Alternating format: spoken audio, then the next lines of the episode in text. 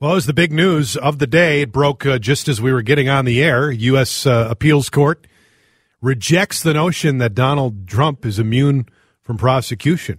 Uh, we bring in Jill Hasday from the University of Minnesota uh, as we uh, talk to her uh, numerous issues regarding courts.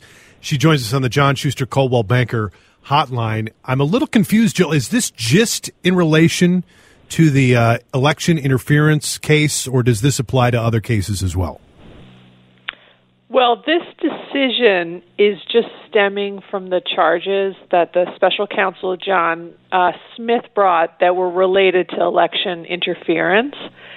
Um, but it potentially could apply to other cases as well. The punchline of the case is Donald Trump alleged that he had, or tried to argue that he had absolute immunity from criminal prosecution for anything he did while he was in office. and the D.C. Circuit, which is basically the court one below the Supreme Court, said that once President Trump left office, he became citizen Trump. He has no uh, immunities or special defenses from criminal prosecution. He's just like anyone else. So, Jill, if he's convicted of obstructing this election, election interference, whatever the charges are, does that stop him from running for president or being president? This case isn't really. I mean, obviously, this is uncharted waters. No one really knows the answer. Right? um, but this case really isn't. Is just about. It's not about whether he committed the allegation. You know, he whether he actually interfered with the election and violated federal law. It's just about is he immune from prosecution.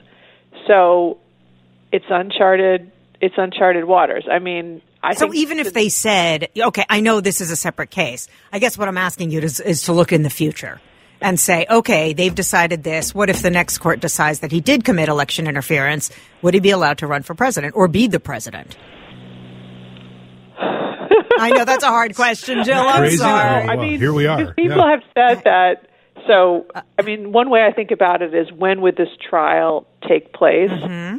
He has until Trump has until February 12th to appeal to the Supreme Court, which he'll presumably do, and then the Supreme Court has the option, you know, can set whatever schedule uh, it wants. It would be possible to have this trial before the election, but it also would be possible, given whatever what the schedule the Supreme Court chooses, to extend it after the election.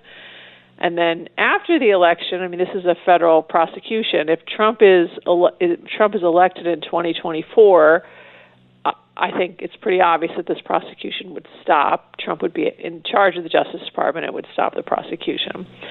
Um, so the question is, what happens if he could if he could be convicted before he's elected, before the uh, 2024 um, election? I think, I mean, it's pretty uncharted territory, right? Could he be elected from jail? I feel- Maybe. I mean, I mean, I mean, that's insane. But It is yeah, insane, it and I, and I know and I get it that there's confusion here, but I feel like this is a question that we should be able to answer with certainty. But we can't yet. I know. Nobody- Well, I mean, I think that's one. So one reason I think Trump pursued this appeal was obviously he would like to be immune, but also from Trump's perspective, delay, is Delay. an enormous Yes. advantage. That's and that's generally been his strategy through lit- litigation throughout his life, even just in kind of business dealings. But delay, you can see, is an enormous advantage because if he obviously he thinks he's going to win in November 2024, and then this ends. Jill, I'm looking at the um, filing right now. It's 57 pages long.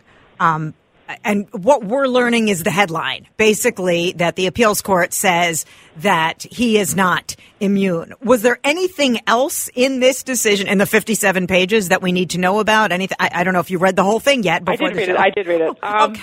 I think there. I mean, there's a few things that are int- were interesting to me. The court starts by saying whatever immunity the president may have had when in office expires when he left office. But then later on, it seems to, at least as I read it, it basically says even when you're president, you actually are not immune from crimes. Um, so that you know, remember when Donald Trump on the campaign trail said I could shoot someone on Fifth Avenue? Right. I read the Supreme Court is saying, uh, read I'm sorry, the D.C. Circuit is saying actually you couldn't do that even as president and be immune. Um, something else that was interesting is it's actually the last footnote of the opinion, but they discuss an argument that Trump himself didn't make, but some third parties made, which was contesting the appointment of the special counsel and saying that he doesn't have the constitutional, the special counsel doesn't have the constitutional authority to act because uh, his position required Senate confirmation, which was not given here. And the D.C. Circuit, in this opinion, says we're not getting into it. This wasn't argued in the district court, but presumably that, obviously, now that this idea has been planted, you know, the Trump lawyers will be pursuing this as well. Okay, so for the people looking at the Supreme Court, where this is likely headed, and they see a six-three conservative court, three of uh, whom were appointed by Donald Trump. Uh, that say there's no chance that this court would uh, rule uh, uphold this or even get to it before before the election. What do you say to that? Do they have a right to be skeptical about that? Okay, I guess I'll say a few things. Um, first thing I'll say is presidents arguing for absolute immunity have not had a great track record at the Supreme Court. So the Supreme Court has said that presidents are immune from civil liability for their official actions, which I have to say to me makes sense, right? Something a choice you make as president, you shouldn't feel like someone doesn't like they're going to sue me. But at the same time, the Supreme Court has said uh, presidents can be uh, held even while they're in office civilly liable for private conduct. That was the Clinton versus Paula Jones uh, case. The, the Supreme Court has also held relatively uh, recently that presidents are not immune from responding to criminal subpoenas. That was Trump v. Vance, uh, Donald Trump saying that he didn't have to respond to a subpoena from New, from New York. So Supreme Court, I think, in general, has not been too sympathetic to these absolute immunity arguments, in part because they don't like the idea that anyone is above the law, including the president. So I guess my instinct would be I hate to predict the future because I'm always so wrong, but I don't think the pre- I don't think the Supreme Court will be that excited about an absolute. At least a majority will be that excited about an absolute immunity from criminal prosecution argument.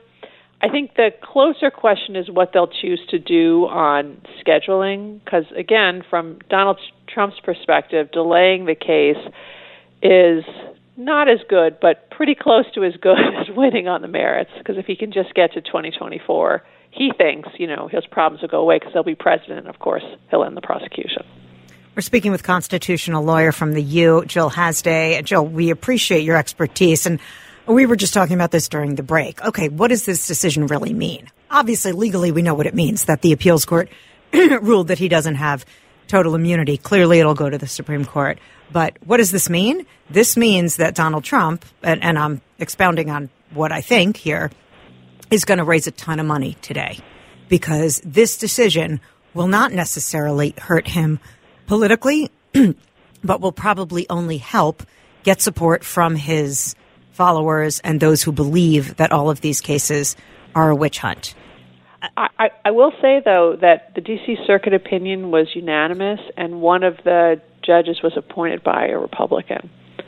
So, I mean, I. I so, could I be wrong? I'd like to be uh, wrong. No, I know. Well, Donald Trump presented as a witch hunt. I mean, mm-hmm. past practice suggests that's a good uh, mm-hmm. prediction, but mm-hmm. I myself would not uh, describe it in partisan terms because the courts, in general, Republican and democratically appointed uh, presidents, have really been hostile to these absolute immunity claims when Donald Trump made them, or when you know Richard Nixon made them before, even when um, Bill Clinton made a variety of that kind of argument because one of the tenets I think of American democracy is the idea that no one's above the law. Back to the scheduling part of it. Can he mm. is, can Trump's team delay as long as possible filing the appeal and is there any um, I guess how urgent urgently would the Supreme Court take this up and would they be under any pressure at all uh, to do so other than, you know, obviously they would be, but would they I guess would they take it up sooner than otherwise, and then in, in a normal time, if you understand what okay. I'm saying. no, I, I, understand what you're yeah. saying. So the D.C. Circuit definitely cabined Trump's ability on his own to delay.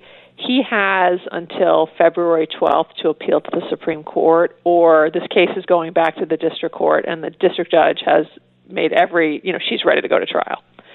So he has very he has very little window Yes. to delay. I am sure he'll be appealing before February 12th. The Supreme Court has a significant range of discretion of when they could schedule it. They could schedule briefing and do the oral arguments within a month, or they could set it out for for months from now. Um, so I think the scheduling question and the scheduling question really is very crucial here. And so, I mean, th- that'll be something I'll certainly be looking at.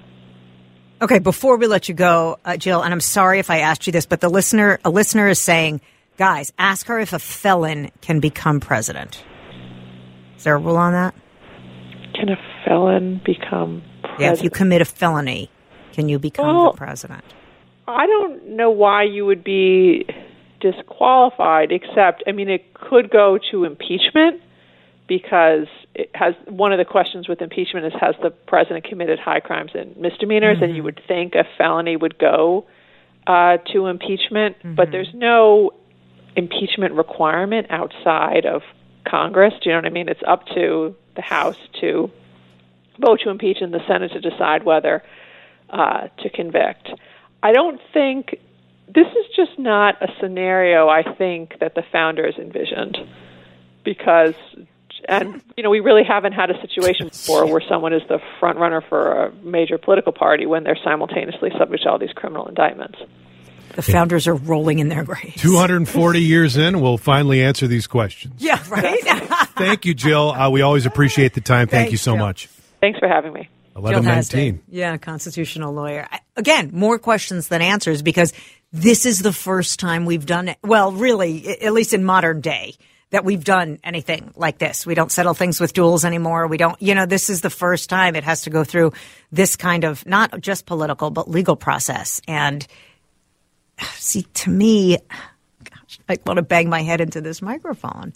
Okay, great. Let's find someone who doesn't have all these problems, Right. who's not accused of all of these crimes, who doesn't have 91 indictments against him. Let's let's find someone else. And their argument would be, well, the next guy is going to face 91 indictments Really? too. Well, that's that the, they view this, and I'm seeing they his his oh, supporters Oh, yeah. view this as an absolute weaponization of justice to eliminate a political opponent. And I say, well, if you look at the track record, do you really believe that that You this guy they do? was? They, ob- they obviously do. I, I think they do. There's a certain percentage that absolutely, and the shooting somebody on Fifth Avenue absolutely would do nothing to change their mind about it. But that's the world we live in. May you live in interesting times. Oh, gosh. And those are questions that I guess have needed to be answered. And finally, when this is all said and done, I guess we will be able to answer: Hey, can a felon be president, or can you serve uh, as president from behind bars? We'll know the answers. We'll that. know the answer. 11 But but can you be naked and show your boobs in Minneapolis? Can you? We're going to answer that question. Also, very confusing answer to that as It well. is confusing. Next. Free the nipple is a real movement. It was a movement. Yeah. I believe it started in San Francisco. It was called Free the Nipple. It was a Is that movement. legit for real? Oh, That that's real. title Yeah, of the- okay. Free the Nipple. Um, it was a movement to make the same kind of laws that men have for women. For example, like if you can be topless on a beach, because you know dudes go and they wear their Right. shorts or their bathing suit, and and they, they don't have a top on. You, Mm-hmm. Men don't usually wear a top to their bathing suit. Fewer now, but I think more men, uh, just not just side rail, but the like the sun shirt is becoming a thing now. I mean, that is a side rail. Okay, so let me just stick with the nipples. Okay, we'll talk about the sun shirt in a minute for all you very delicate flowers out there that can't use sunscreen. Wow. I'm kidding. I wear the sun melanoma. shirts. Hello. I know, right? Uh, moving back to the nipples. Uh, that was a real movement to make it more equitable for women to be topless in Right. public. And now we are seeing a story in Minnesota that a Minnesota woman is being prosecuted for exposing her breasts in public, and she fought this and she lost. A court said that um, she does not have equal protection under these rights that allow men to go bare chested in public. Now, I believe she was being arrested for cocaine, uh, at least uh, what's possession. She was being arrested for cocaine possession. Yeah. And she was in a parking lot of a convenience store. And I couldn't glean much more from the Star Tribune article. We don't know if like the cop grabbed her blouse and it came off or if she just exposed herself and waved herself around. We're not really exactly sure. We don't know the deets. But it's critical because Yes, exactly. yeah, Yes. well, that's what they say it's the about pornography. Yeah, I know, and don't I think wanna it see is. it. I think it's the same thing because I agree. if I'm, you know, we're talking about beaches and parks is the kind of the areas mm-hmm. talking about, which I, I think should be family friendly. I should be able to take my kids to these places. And I think you're right. If there's a woman who is on the edge of the beach and she is sunbathing topless, like that is not going to disrupt my family day at the beach. But if there is somebody who is clothed or not, topless or not, who's making some sort of sexual or lewd gestures or using phrases or mm-hmm. doing an act or pretending to do an act with somebody mm-hmm. else, like it's in this category of lewdness that's not very definable, but that would make me and my family feel un- very Sure. uncomfortable and not want to be at Sure. that beach. That's interesting. Not very definable. You know, because this is totally subjective. It's by to- the way. absolutely subjective. Totally I mean, there are certain cases I think everybody would be agree. Okay, that's a little much or not, but Yeah. mostly you're right. It's it's in the eye of the beholder. And I think, and obviously, we are products of our social norms and what we've been taught. Like if we take our kids to the beach, even when they were little, and saw a woman sunbathing topless, and we grew up that way, this would not be a problem. Like all the beaches in Europe and down in Miami, it would not be a problem. Yet we get so wrapped up. Uh, You know, someone said, Jor, where's the beach? It's Cedar Lake Beach. It's right on Cedar Lake Road. Like I see that in the summer quite a bit and nobody ever, and the kids are there building sandcastles. It's not that big a deal. We should normalize boobies, you know, being shown. I shouldn't call them that. Maybe breasts. But I'm okay with like. But I'm okay though with having beaches that are adult beaches and knowing that okay, if I go there, that's going to probably be some people with tops off, as opposed to having a family friendly beach. I'm fine with that. I don't Totally. think. I don't think if you have a established family friendly quote Mm-hmm. beach that somebody should show up there and take their top off. I think that that's different. Yeah, but that doesn't need to be a statewide law. That can be a Right. policy by whatever municipality that is. If Minneapolis says, "Ah, I think we want to allow or not allow sunbathing at Mm-hmm. different beaches, like that's up to Minneapolis. Doesn't need to be a Yeah. like a state law or No, I get it. What do you think? 651 461 9226. Yes, we'll save you the joke. Where are the directions to the beach? All we want to. And yes, many people pointing out that yes, there are men who've got larger breasts than many women. So, Okay. get it. Somebody, somebody asked, what about playing frisbee on the beach? Hmm, Bouncing around. jeez. yeah, well, no, I mean, that's is that lewd behavior? again, it's in the eye of the beholder. It depends what you're playing too. I mean, if you're playing volleyball, it's, it's a different level of movement. So now What do you think? 651 461 Is she riding a bike or skating That's around a, okay. Should we free the nipple, or is this ridiculous? Should we keep with our prudish society because they should stay behind closed doors? Eleven thirty-three News Talk eight three zero WCCO. This is critical. This text sums it up. Guys, this is exactly why we need to save AM radio. Exactly. These are important conversations. Whether or not you can be topless in Minnesota, or should be really at a state park. Uh, this, of course, on the heels of the news story that a woman was somehow topless Mm-hmm. during her arrest for cocaine possession in Minnesota. She's challenging the. She was charged with indecent exposure. Correct, because somehow her top came off during the arrest. There's very little information in the strip about how this actually happened, and I'd really like to dig a little deeper on that. We might have an investigative report from the CCO newsroom. We won't. But the question becomes, was it lewd behavior or because it's legal to be topless in Minnesota, by the way? You can walk around the streets of Minneapolis topless if you're a woman, if you want. It is legal. So it go we're having a greater conversation. This was just the impetus for the conversation. The conversation is where's your line? Mm-hmm. I'm okay with freeing the boobies. I am fine with seeing breasts if they're sunbathing, if they're at a park. Yes, I guess if they're even roller skating or biking. Someone said if they're at a park and they're doing activities playing frisbee. I mean, I guess I, it sounds uncomfortable. See, I don't know. See, if, for me, that's the line. Oh, There's that's a the line. line. You there, want them to put like- on a shirt then? Well, it's just like if you're out and you're sunning yourself at the beach or wherever. Mm-hmm. Okay, I can see why you feel the need to take. I'm going to take my top off. Yeah. here.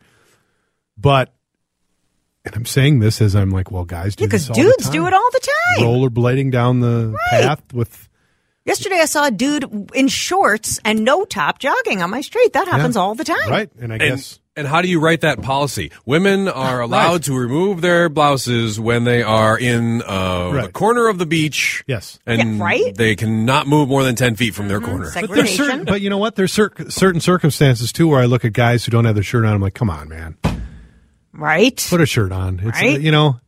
Look in the mirror. Oh no, no, they're, that they've got probably out of jealousy too, by the way, because they're ripped. But still, it's like I mean, you know, Oh, there's I thought you meant, like, there's big obese man well, boob pe- people. No, no, these are guys who are in shape, great, but it's like you know any kind of yard work they do, whether it's 95 degrees or 55 degrees. Mm. Well, I I got to got to take the shirt off. Got to take the shirt off to They're uh, sunning themselves. do do the yard work.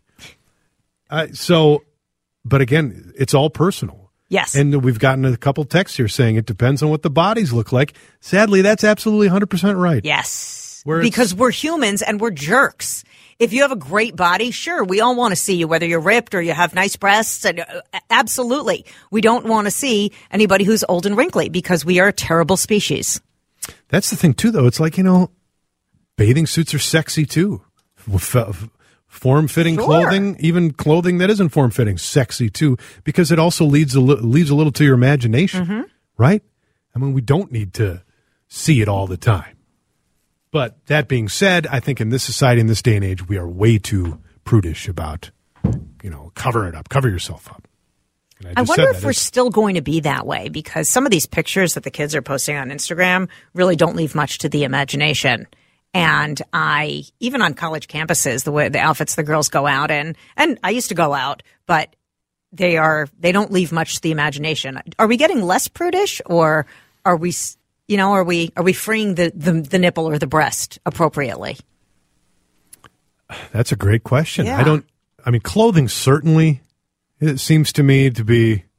I don't know. Goes back and forth. It's like, like I said, like when I was in college, it was like baggy, Yes. Yes. baggy shirts, baggy mm-hmm. pants. This is the 90s. Yeah, and now it's mm-hmm. you know obviously it's form fitting, but still it's not. We still react to it. It's not like we accept it. True. Right. Like I have screenshotted some pictures and sent them to Marley and said, So help me God, if I ever see you in an outfit like this, I will pull your ass out of Madison so fast that your head will spin. And then she always laughs and responds because it's usually a picture of a young woman that I know or that I follow, you know, that she knew in high school or what have you. And I do send her those pictures. So yeah, so I guess I am super guilty of being an absolute prude. Yet I'm saying free the boob when it's somebody else and not me Yeah. on the beach. I think bottom line is you can't really. First of all, the enforcement of it. I mean, it's ridiculous to say okay that there's actually going to be police or somebody around, you know, mm-hmm. monitoring. Hey, you know, put your top on. It's ridiculous to think ridiculous to think that we've got the mm-hmm. staff for that. Ridiculous to think we have the staff for that. But Someone says, Adam and Jor, sounds like there needs to be a WCCO topless volleyball tournament this summer to bring visibility to the, this issue. Okay, let, let me tell you. If that happened, we we should all be arrested, and I, I, I think small children will be running at wanting to gouge their eyes out. No, nobody wants to see us at WCCO radio here topless. Trust me, we don't want to scar any small children. So I saw a news story on uh, KARE 11.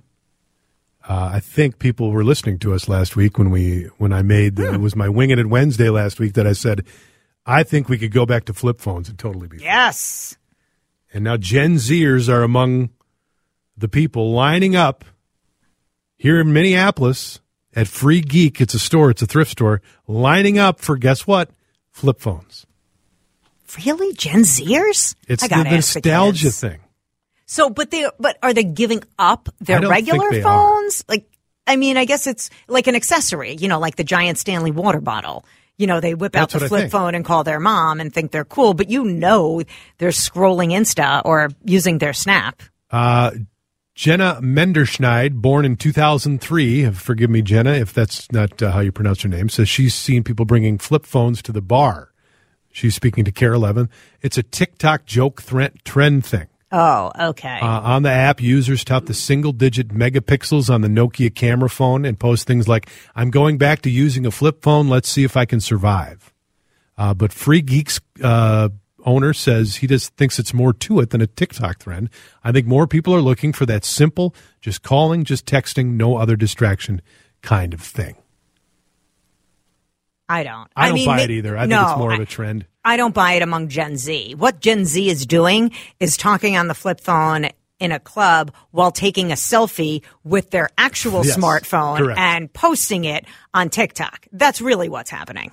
So now they have two phones. What is a line? co- Like, let's say I want to go just get a flip phone, like an old Nokia flip phone. Oh. Let me let me Google that for you. Would that cost any different than a smartphone? like the the Because you're using phones. far less data, right? So Oh, the TracFone. Do you ever see the TracFone that they they market to seniors? Jig- jitterbug. The TracFone is nine ninety nine. The jitterbug is with the huge numbers on it, so you can see it. But I'm the, not far the away from that, by the way. Two Yes. is, but that's a hundred dollar phone. But you can get this TracFone for nineteen ninety nine. I used to have the StarTAC with the antenna that pulled Yes. up because you know I was cool like that. I felt like a drug dealer. Not at the time. It was cool at the time to have It was cool to feel like a drug dealer Yeah, at the time. right. Boost Mobile has a flip phone for nineteen ninety nine. But then again, That's I, just the cost of the phone. right. That's just the cost of the phone. As if you want to another hundred dollars for an. it's but the service again. I mean, what is it going to cost you? Twenty five dollars a month? And what are these That's what kids? saying. It can't. It can't. That's These I- kids are going to do it for two months, and then it's the trend is going to be over. right. Yeah, they're going to get their pictures. Oh, remember that time? Oh, back to reality. You know, whatever. Come on.